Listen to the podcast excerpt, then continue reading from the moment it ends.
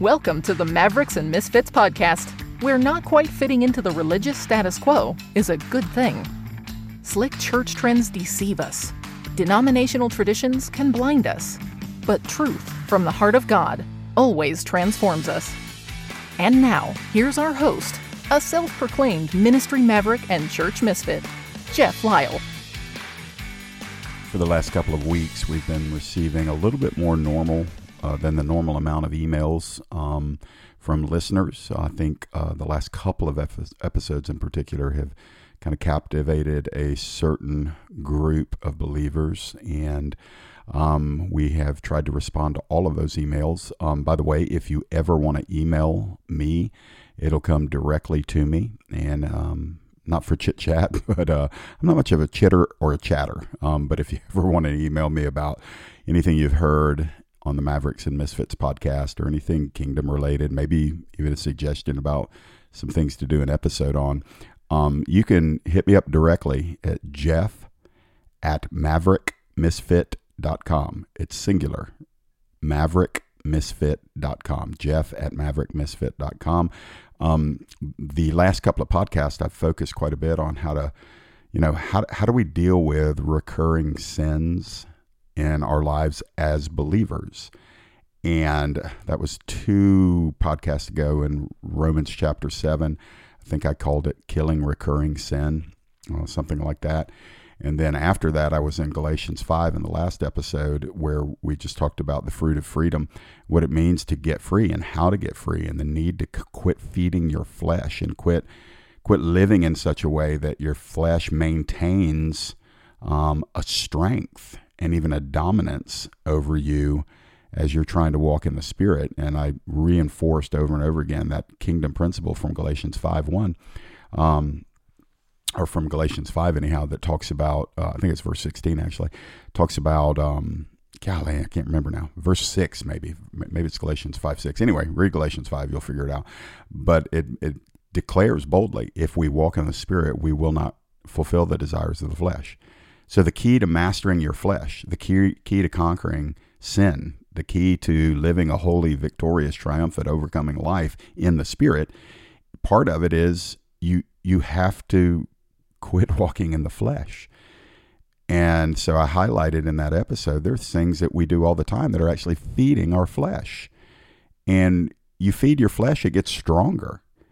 Jesus has crucified the flesh, but we keep performing CPR on it and resurrecting the flesh. And it, we need to leave it dead. We need to cooperate with Him in killing the flesh. And then at the same time, you feed the Spirit. If you feed the Spirit, uh, your human spirit being under the harness of the Holy Spirit, if you feed yourself spiritually, you're going to reap life everlasting. You're going to have power. You're going to have wisdom. You're going to have insight. You're going to have a flow of spiritual giftedness, and you're going to have the ability to overcome recurring sins or weaknesses in your flesh. Trust me, I know. Um, I didn't get immediately 100% sanctified when I got saved. I'm still being sanctified. But by the grace of God, through what He outlines in the Word, I'm more sanctified now than I was when I began uh, my Christian journey 27 plus years ago. And um, I think going over these topics generated some questions in some of the listeners' minds. Maybe you're listening again. Um, and I appreciate you kind of prompting me a little bit to address this issue because I made a distinction in both of the last two episodes between habitual sin versus recurring sin. And I probably, maybe without going into depth, maybe even without going into enough depth, I just mentioned that habitual sin indicates somebody that's never been born again. Recurring sin is not the same thing as habitual sin.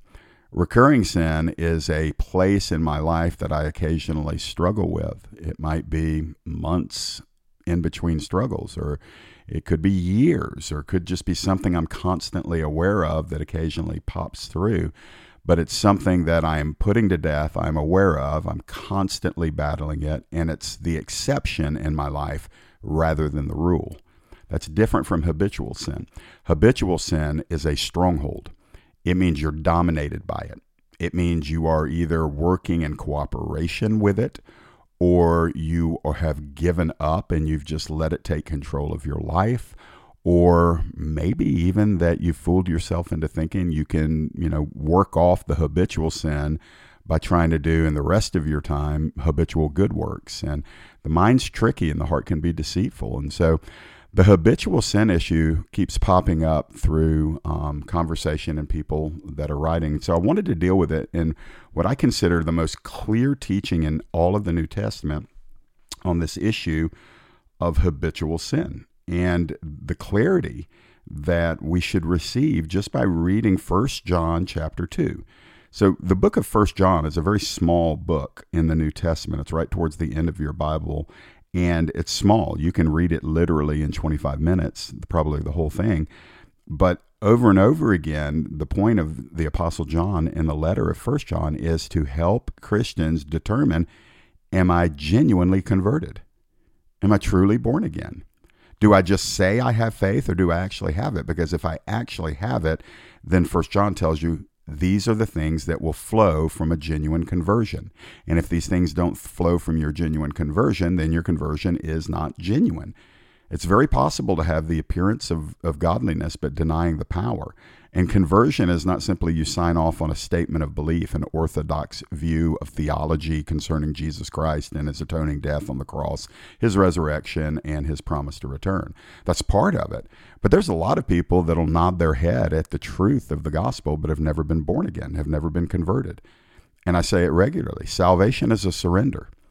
Salvation is a surrender. It's not, you know, you signing your name to a theological document. Salvation is a surrender to a king. And prior to that surrender, we're all his enemies. We're born sworn enemies of Jesus Christ. We're sinners by birth, we're sinners by choice. Jesus Christ came, broke the power of sin, took the penalty of sin, and declares that if anybody will bow to him and receive him as Lord of their life, then he will totally forgive their entire sin record, past, present, and future. He will make them a new creation through the new birth. He will seal them with the Holy Spirit of promise. He will enter into a transformational process called sanctification that will eventuate into glorification, meaning you are becoming like Christ in this life. And then at the end of this life, when you see the Lord, this very book of First John says, when you see him, you will be like him because you will see him as he is, meaning you'll enter the fullness of your glory. But there's a lot of people, um, probably people listening to this podcast, certainly in churches that we all go to, people that name the name of Jesus with their mouth that have never, ever been born again. Um, just remember what Jesus said in Matthew 7, scariest passage in all of the Bible, in my opinion. Matthew chapter 7, it's a Jesus forecasting the judgment, the final judgment. And he said, There's going to be many in that day. Don't miss that. He said, Many. It's not, it's not, not a couple, many in that day who, as they are being cast into the lake of fire, they're saying, Now hold on a minute. Didn't we preach in your name? Didn't we cast out demons in your name? In your name, didn't we do signs and wonders? Sounds like he's talking to the charismatic church there, by the way. And by the way, I'm a charismatic. Don't get mad. Um, but but Jesus is saying all these people were saying all this stuff that they did, and Jesus' answer to them is, "I never knew who you were. You never introduced yourself to me. You're doing all this stuff in my name, but we've actually never met in the spiritual sense of the word." And so he says, "Depart from me, you worker of iniquity." Meaning all that stuff they did in his name without being born again, it was nothing but works of iniquity. So this is not a small issue. And, you know, my goal is not to cause genuinely converted people to doubt their salvation, but my my purpose is to have all people consider their salvation. And we're getting down to the end of the age, man. We're getting the clock is ticking. And Jesus will return. My personal belief is that he'll return in my lifetime. I could be wrong about that. Um, hold on a second. little frog in my throat there. But Jesus will be returning, and there's going to be a lot of people when he returns that are going to be shocked to find out that they were sham Christians. And I don't want that to be me or you. And so let's go, let's look at First John. Let me read you six verses from First John, just six verses. Uh, people ask me from time to time, what Bible translation do you read out of? Uh, I usually read out of English Standard Version. So the ESV, and that's what I'm reading out of today. in 1 John chapter 2 says this My little children, I'm writing these, these things to you so that you may not sin. But if anyone does sin, we have an advocate with the Father, Jesus Christ the righteous. He is the propitiation for our sins, and not for ours only, but also for the sins of the whole world. And by this we know, now watch this, by this we know that we have come to know him if we keep his commandments. Whoever says, I know him, but does not keep his commandments, is a liar, and the truth is not in him. But whoever keeps his word, in him truly the love of God is perfected. By this we may know that we are in him. Whoever says he abides in him ought to walk in the same way in which he, Jesus, walked. All right, so that's the first six verses of 1 John 2, and that's all the time I'm going to have to cover in the remainder of the broadcast, but it's going to be plenty to get us really, really thinking. And again, my goal when I read these verses is I examine my life. You say, Well, Jeff, I thought you got saved a long time ago. I did. I did. I, I, accepted Jesus Christ on August 4th of 1994. But do you know that that experience that I had then means nothing if it is not validated today by me still abiding in the faith? It's not that my abiding in the faith secures my salvation. It's that a salvation that is secured will result in abiding faith. See, the salvation is the source of the perseverance. And so I have to look at my life now and say, Am I living out the evidence of a born again experience?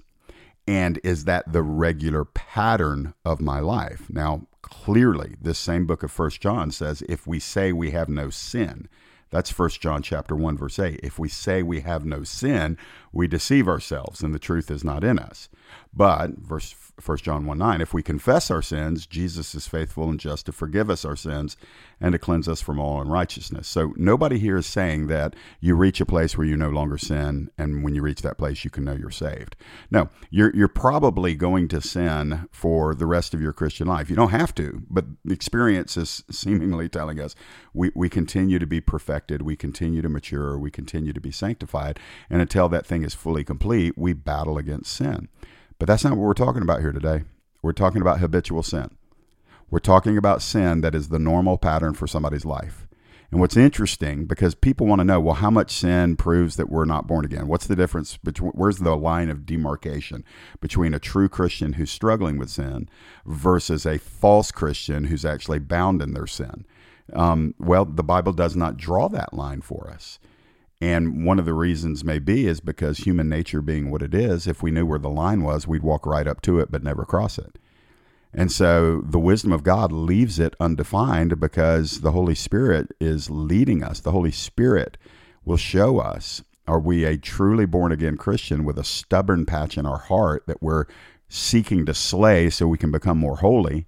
So we can work the works of God, so we can be in alignment with God, but we have this besetting or recurring sin that we're trying to put to death. That's an entirely different type of person than a person who says they believe in Jesus, yet they daily walk in sin and they're unbothered by it. That's that's the people I'm concerned about. Here's my opinion. You don't have to agree with this. It may be because I'm a little pessimistic, but I've also been pastoring local churches since 1996. So I'm not a rookie at this thing. And my concern is that there are multitudes of people that go to church every single Sunday but live in sin and they're completely deceived. They believe that they're born again, but they're completely deceived.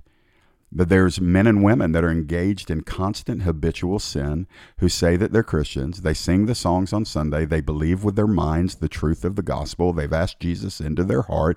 They give and they serve, but they're bound in their sins behind the scenes and they're deceived because they're not a Christian struggling with sin. They are they are a religious person who has embraced some Christian ideas but has not been converted. They've not been changed. They've not been transformed. They've not been baptized in the Spirit in the sense the baptism of the Spirit brings power, radical power that you snap the chains of addiction and habitual sin off. So, what do these verses in 1 John 2 say? Well, he's writing the letter. He says it in the opening verse of chapter 2. He says, I'm writing all this to you, all of chapter 1, so you don't sin, so you may not live in sin. He's like, hey, we're not supposed to live in sin, but if you do sin, I want you to have some comfort for when you sin. What is that comfort? That we have an advocate with the Father, and that advocate is none other than Jesus Christ, the righteous one. The righteous advocate, that's like a defense attorney, one who pleads your case for you That advocate is Jesus. So when you sin, Jesus stands up and says, in effect, if you can picture a courtroom scene, he says, Father, the law is against this child of yours who has sinned, but I want to stand up and remind the court that this crime, this sin, this transgression from this one has been completely paid for by me. Therefore, Father, the price is paid, and he, this one or she, has sinned, can go free.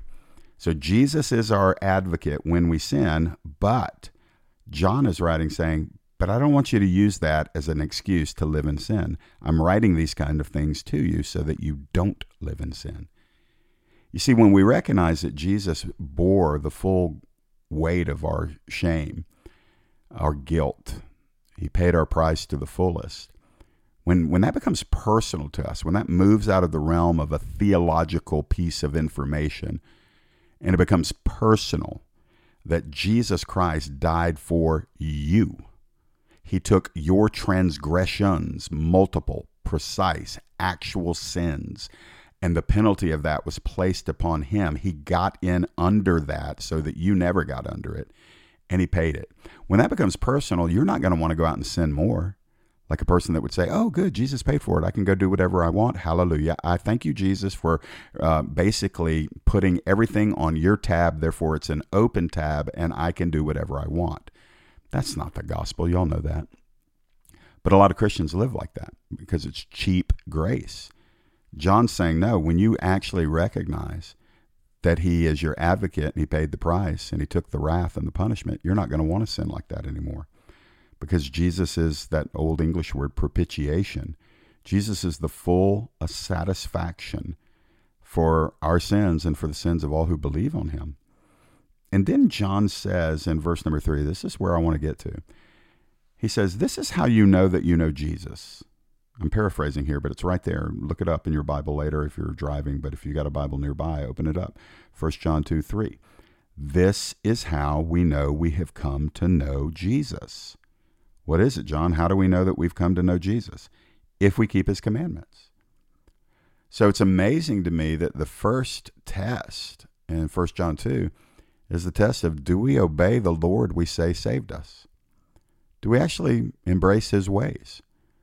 Do we prioritize his priorities? Do we live as he lived? Do we follow in his steps? Do we do what he told us to do? Jesus said in another place, Why do you call me Lord, but you don't do the things I tell you? Because Jesus is, man, he's heard it all. He's heard a bunch of people sing his praises and shout hallelujah. I mean, three days before they screamed out, Crucify him, they were saying, Hosanna, blessed is the one who comes in the name of the Lord. So Jesus is used to hearing people say one thing but living another. So Jesus John is telling us here that the way we know Jesus is go straight to the heart of is your life a life of obedience? Not sinless perfection. Don't don't hide behind that. Because people run to that, like, well, Jeff, nobody's perfect. Therefore, you know, it doesn't matter what we do because nobody's perfect. Nobody can live up to that expectation. So it doesn't really matter what we do because he did pay it all. You need to be real careful with that. Because if your attitude is, since nobody's perfect, I conclude that I can live any way that I want to or that my sin's no big deal, that is not indicative of a born again mind. That's not the heart of a true disciple. If we say it's not no big deal, man, that, that one's sinning worse than me, and she's doing this, and he's doing this, and historically they've done this, and Jeff, by the way, doesn't the Bible say that the blood of Jesus Christ cleanses us from all manner of evil? Yes, it says that exactly. But it never says that. That's a Romans chapter 6 question. What, shall we continue in sin so grace may abound? Paul said, No way, God forbid. And so the obedience test is important. You know, I'm thinking not only of, you know, my own life, the people that I shepherd at the church at Winder in Bethlehem, Georgia, the people that I used to pastor at New Bridge Church and Meadow Baptist Church. I'm, I'm thinking like of you listening, and I'm thinking of a generation of people who um, you know, if you're in your early 20s, you didn't grow up under the same type of gospel that I spiritually grew up under, where people preached on holiness and people preached the fear of God and people preached repentance and sin. And you guys have been, you know, bombarded with, you know, superficial podcasters and, and feel good churches that want to pack their pews out and they never mention sin. They never mention the lordship of Jesus. They never never mention the authority of the word. They're compromised on biblical morality. They're compromised on their definition of marriage and gender and social status. And and and so therefore there's nothing really to obey because after all to be a Christian is just to feel happy thoughts towards God. That's a bunch of garbage, man. Listen, that's the kind of people that, that are going to crack hell wide open at the end of the age because they knew about Jesus, but Jesus can say, Yeah, but we actually never met. Matthew 7. And so John says this this is how we know we have come to know Jesus if we keep his commandments. And then he amplifies it in verse 4. He says, Whoever says, I know Jesus, but does not keep his commandments is a liar. That's the Bible. That's not me. Whoever says, I know him, but does not keep his commandments is a liar, and the truth is not in him. So, quick word of testimony. Uh, I was saved in 1994, but I started working. It took me two years. It was a two year on ramp for me to get born again. And those two years, uh, the guy who was witnessing to me, he was my boss. His name was Scott. And Scott um, was clearly convinced I was not a Christian, even though I said I was. And I said I believed Jesus, and I believed and asked Jesus into my heart. And I was water baptized, and I grew up in the church, and you know I believed the basic parts of the gospel that kind of comforted me. That although I was living like the devil, I was holding on to that "Ask Jesus into my heart" prayer. And so Scott would take me to certain portions of Scripture, but the one that ruptured my deception was this verse. It was this actual verse. Whoever says, I know him, but doesn't keep his commandments is a liar and the truth is not in him. I remember Scott just pounding that into me, man. I would fight him so hard on that, but he used it multiple times in my life. So he'd be like, Jeff, what'd you do this weekend? I'm like, nah, I don't want to talk about it. And remember, I was lost back then. Nah, come on, man. You can tell me. I'm not going to judge you. Was like, all right. So I got high. I went out, got wasted. I was hanging out at the bars. I was doing this. I was doing that. And man, I wish I wouldn't do that stuff. But, you know, I mean, that's just life. And wow, I'm so glad that that Jesus has forgiven me for all of that and that he died on the cross to save me from my sins. And Scott would say in one way or another, Oh, dude, you're so deceived, man. I feel sorry for you. You're absolutely, completely deceived. And then I'd get defensive and be like, Man, I believe in God. I believe in Jesus. I've asked Jesus in my heart. You're judging me. He's like, Now, Jeff, just read 1 John 2 4. And I would read it, and it says, Whoever says, I know him, but does not keep his commandments. And by the way, the Greek verb tense there indicates is in a perpetual state of disobeying the commands of God. It's not somebody who goofed up. It's not somebody who occasionally slips. It's talking about the unbroken pattern in somebody's life. And if the pattern is more conditioned towards a lifestyle of disobedience, rebellion, and re- rejecting the commandments and the ways of God, the Bible says, no matter what comes out of that person's mouth, the Bible says they're not saved. It says they don't have the truth and that when they say that they're saved, even though they're living in opposition to all things godly, the Bible says that person's a liar. So it's not it's not vague. So when we're talking about this issue of you know habitual sin, we're talking about something like really really serious. You know, the next verse says, in contrast to verse 4, verse 4 says, If you say you know him, but you're living in rebellion, you're a liar. You don't know him. You're not saved. The truth is not in you. That's what the Bible says. And in contrast, verse 5 says, But whoever keeps his word, in him, in that person, truly the love of God is perfected. By this we may know that we are in him. Whoever says he abides in Jesus will walk in the same way in which he walked. And that's backed up in so many other places in Scripture. So this is not me taking a passage of Scripture out of context. This is me teaching it fully in context. John said, I'm writing to these things to you so that you don't sin. I'm writing these things to you so that you know that you know him. And so John's saying you need to be careful because there's a lot of people who say they know Jesus and they don't. But for those of you who say you know him, here's some diagnostics. And the first one he's dealing with here is do you walk in loving, loyal obedience? Not sinless perfection. I'm going to call you out on that every time because that's where people like to run and hide. And what they do is they say, well, I'm not perfect, but no, that's not what I'm asking. None of us are perfect. Let's just go ahead and check that box. We already know. If you were perfect, you wouldn't need a savior. And you're not perfect after you're saved. So, yes, we still battle. We still fail. We still have words, thoughts, and deeds that fall short of the glory of God. And those things are called sin. But that's not what I'm talking about. I'm talking about the deceptive spirit of the age that tells you you can ask Jesus into your heart, you can go to church, you can be fond of certain parts of the gospel, but that you can live and indulge in normal patterns of sin. You're not convicted. You're not grieved. You're not broken. You don't suffer chastisement or discipline from God, but you say you're a Christian, and the Bible says, no, you are not. So for me, it took two years. Two years.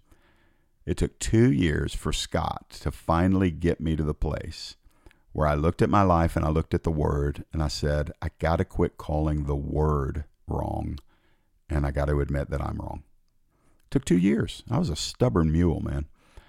And then after that two years, this is how it looked. I, I can still remember where I was standing at, at the company I was working at, and Scott was right there, and he's following me around with his big Bible. And he had used this verse and some verses in Galatians 5 and Romans 6. And I finally just looked up at him, almost defeated, and I said, Well, maybe I'm not saved. It took me two years to finally just grunt that out. Well, maybe I'm not saved. Maybe I'm not saved. He told me later, after I did get saved, he told me that was a moment of victory in his process with me. He knew when I finally, it took two years to admit that. And he said, When you finally admitted that, Jeff, I knew you were going to get born again. And a couple of months later, I did. I think it was like three months later, um, I got radically born again. And guess what happened? I got the new nature. I got the nature of Jesus Christ in me through the person of the Holy Spirit. I became born anew, born from above, a new creation. Old things passed away, all things became new. And so at that point, immediately my addictions were gone. My addictions to alcohol and drugs, my immoral lifestyle got cleaned up immediately um, I started having a hunger for the things of God. Now, did I still sin? Yeah, I did. And, you know, ask me about last week. I probably ask my wife. I'm sure there were moments where she could say, Yeah, Jeff sinned here, Jeff sinned here, Jeff sinned here, because sin is not me doing worse than somebody else. Sin is anything in any of our lives that falls short of God's holy, perfect standard. So that's why we don't point fingers at each other, because if I'm pointing my finger at you and calling you some kind of sinner, then I'm absolving myself because in order for me not to be um, guilty of sinning against God, that means everything I think, everything I say, everything I do has measured up to God's standard of holiness for that day. And you know, I'm, I'm not going to lie to you. That's that's not me. Um, I don't have I don't have immorality in my life. I don't have strongholds in my life. I don't have repetitive sin in my life but I do have places that I know that I'm weak, man. I'm weak. And those places drive the Christian to the foot of the cross. They never result in the Christian saying, "Well, that's just the way I am. Thank God for the blood, and I'm not going to I'm not going to deal with these things in my life." No, they they they evoke within us this passion to be delivered. We say, like Paul did in Romans seven, "Who's going to deliver me from this body of death?" Thank God that Jesus Christ will. So, guys, as I wrap up today, I'm just I just want to leave you with this. Um, I can't tell you where the line is. I don't I don't know where a person that's you know habitually bound in their sin versus a Christian that occasionally struggles. But it doesn't matter if I'm diagnosing that in somebody else's life because I'm not called to do that. I'm called to examine my life. You're called to examine your life. And so, if we will be diligent about getting honest and serious about where our own lives are and quit comparing ourselves with ourselves, but that we'll look to Jesus and say, I know I'm not glorified yet. I know I'm not walking in sinless perfection like I will when I enter into heaven. Therefore, Lord, there's room for me to learn, there's room for me to grow. And I'm asking you, God, show me. Am I a genuinely born again Christian who occasionally struggles with sin? Or am I a Christian in word only, but I'm still under the power of sin because I've never truly been set free? And wherever you are, wherever you're listening to this, I want you to know salvation is a surrender.